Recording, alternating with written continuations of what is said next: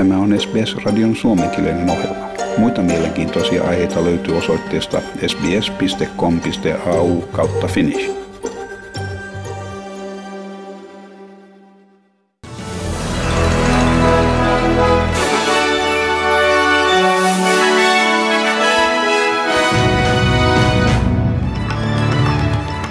Euroopan komission puheenjohtaja Ursula von der Leyen syyttää Venäjää kiristyksestä sen pysäyttäessä maailmanlaajuisia ruokakuljetuksia. Ja pääministeri Antoni Albanese on palaamassa Tokiosta, missä hän osallistui Quad-allianssin kokoukseen ensimmäisenä tehtävänään pääministerin ominaisuudessaan. Ja Peter Dutton on liberaalien todennäköisin uusi johtaja. Susan Lee todennäköinen varajohtaja. Labour lupaa hallita taloutta edeltäjäänsä vastuullisemmin. Ja influenssatilastojen noustessa jyrkästi koko maassa terveydenhuoltoviranomaiset suosittelevat lasten aikaista rokotusta. Ja siis Euroopan komission puheenjohtaja Ursula von der Leyen syyttää Venäjää kiristyksestä sen pysäyttäessä maailmanlaajuisia ruokakuljetuksia tunkeuduttuaan Ukrainaan. Ukraina oli yksi maailman tärkeimpiä viljan vientimaita, mutta maan tuotanto on kärsinyt merkittävästi Venäjän hyökättyä maahan kolme kuukautta sitten. Ursula von der Leyen sanoi maailman talousfoorumissa, että noin 20 miljoonaa tonnia vehnää on edelleen toimittamatta Ukrainassa Mustanmeren satamien ollessa suljettuina konfliktien johdosta. Hän sanoi Venäjän käyttävän ruokaa samoin kuin energiaa aseena. Global wheat prices are skyrocketing. And it's the fragile countries and vulnerable populations that suffer the most.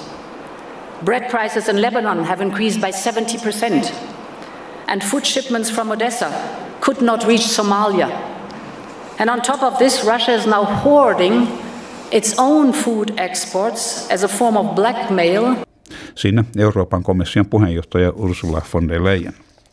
Ja Uuden-Seelannin pääministeri Jacinda Ardern on kehottanut Kiinaa toimimaan läpinäkyvästi lähettäessään korkean tason delegaation Tyynemeren alueelle.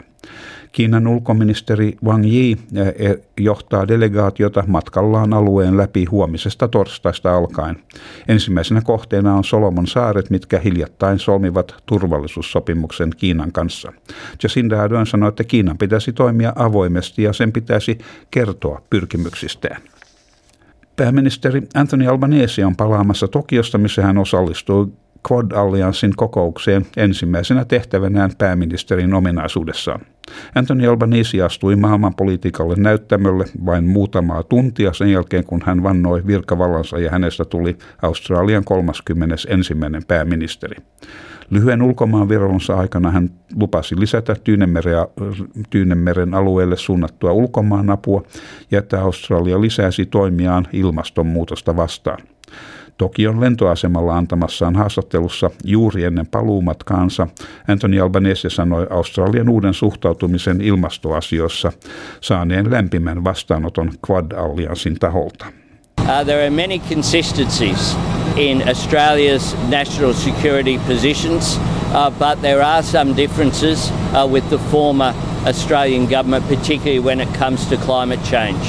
And the new government that I lead's position was welcomed by the leaders of the United States, Japan, and India, and I look forward uh, to going forward and building those relationships. Siinä vasta leivottu Australian pääministeri ähm, Anthony Albanese.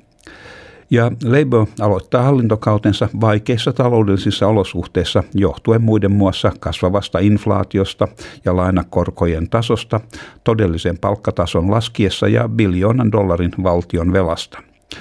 Jim Chalmers sanoi TV-kanava 7 haastattelussa Labourin kykenevän hallitsemaan budjettia edeltäjäänsä vastuullisemmin. Uh, but I want to be upfront with you, Koshi, and with all your viewers. You know, this is a generational debt that we're inheriting from our predecessors, a trillion dollars in debt, in our view, nowhere near enough to show for it. So, this is a hard uh, task ahead of us, a long task ahead of us. It will take generations to pay that debt down. But our job is to make sure that there's a generational dividend for all of that debt. Siinä Labourin valtiovarainministeri Jim Chalmers. Ja eräs johtava liberaaliparlamentaarikko on vahvistanut hänen kollegojensa ole aikovan valita entisen puolustusministerin Peter Duttonin liberaalien seuraavaksi johtajaksi. New South Walesin parlamentaarikko Susan Lee todennäköisesti valitaan puolueen varajohtajaksi. Daton on jo jonkin aikaa ollut todennäköisin uusi johtaja, vaikkakin puolessa, anteeksi, puolueessa ollaan huolestuneita edistyksellisten äänestäjien kannatuksen menetyksestä. Samaisten äänestäjän jo hylänneen liberaalit viime viikonlopun vaaleissa, missä he siirtyivät äänestämään riippumattomia vihreitä ja Labouria. Queenslandilainen liberaaliparlamentaarikko ja entinen sisäasiaministeri Karen Andrews sanoi ABCin haastattelussa, että puolueen uusien johtajien tärkeimpänä tehtävänä on voittaa takaisin äänestäjien kannatus. We need to rebuild right across Australia. Uh, Queensland took a, a, hit, some of the other states took a significant uh, hit, and we need to go back to our values, our principles, look closely at what has happened, but we need to. Sehän, sehän loppui vähän yllättäen tuo ääninäyte, mutta siinä siis entinen sisäasiaministeri Karen Andrews. Ja influenssitilastojen noustessa jyrkästi koko maassa terveydenhuoltoviranomaiset kehottavat ihmisiä rokottautumaan tai anteeksi rokotuttamaan lapsensa aikaisin. Royal Children's Hospital sairaalan suorittaman mittauksen mukaan vain noin puolet Australian lapsista tulee saamaan influenssarokotuksen tänä vuonna kaksi vuotta jatkuneen koronapandemian aikaan saaman käsihygienin ja eristäytymisen jälkeen lapset palaavat nyt kouluun ja kansainvälinen matkailu uudelleen käynnistyy aiheuttaen influenssatapausten lisääntymisen. Sairaalan tohtori Anthea Rhodes sanoo pienten lasten olevan erityisen alttiita tartunnalle. Prior to the COVID pandemic, the flu was the leading cause of admission to hospital in children under five. So it is those very young children who are more likely to catch the flu and also more likely to get more serious illness and complications, including things like pneumonia, infections of the heart, and infections of the brain in some instances. Siinä tohtori Anthea Rhodes.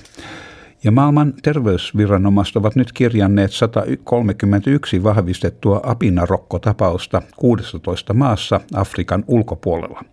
Tilastossa on myös 106 lisätapausta, joista on ilmoitettu toukokuun 7. päivän jälkeen, jolloin tautia havaittiin Afrikan maiden ulkopuolella.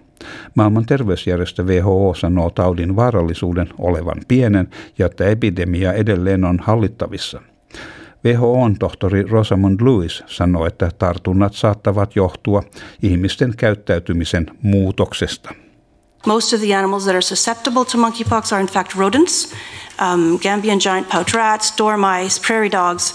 Uh, those are the types of animals from which there may be spillover, a zoonotic spillover from animals into people who may be going into the forest or who may be um, coming into contact with the virus through a zoonotic route. Siinä WHO on tohtori Rosamond Lewis. Tästä aiheesta lisää ohjelman kuluessa.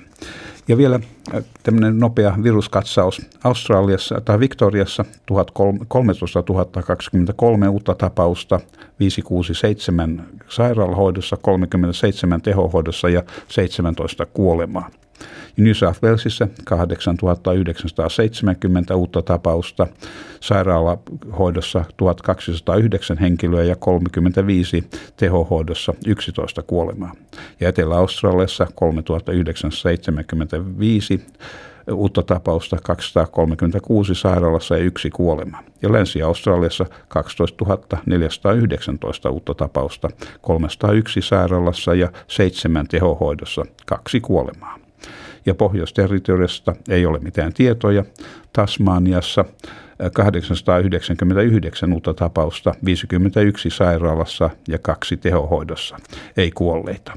Ja ACTissä 934 uutta tapausta, 88 sairaalassa, yksi tehossa, ei kuolemia. Ja Queenslandissa 5584 uutta tapausta, 15 tehohoidossa ja 10 kuolemaa. Että aika hankalia tilastoja. Sitten vielä säähän. Perthissä on huomenna luvassa enimmäkseen aurinkoinen päivä 23 astetta. Adelaidessa on luvassa sadekuuroja 13, anteeksi, 19 astetta. Melbourneessa sadekuuroja 17 astetta. Hobartissa mahdollisia sadekuuroja 16 astetta. Ja Kamberassa on luvassa aamusummua sitten enimmäkseen aurinkoista 17 astetta.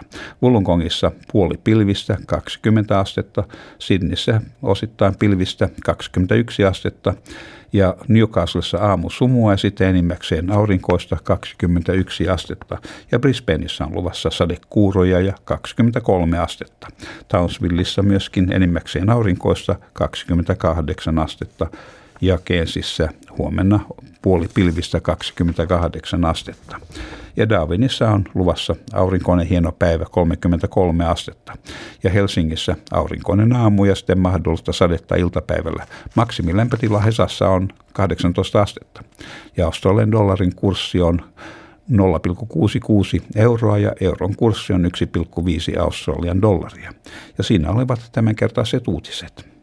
Haluatko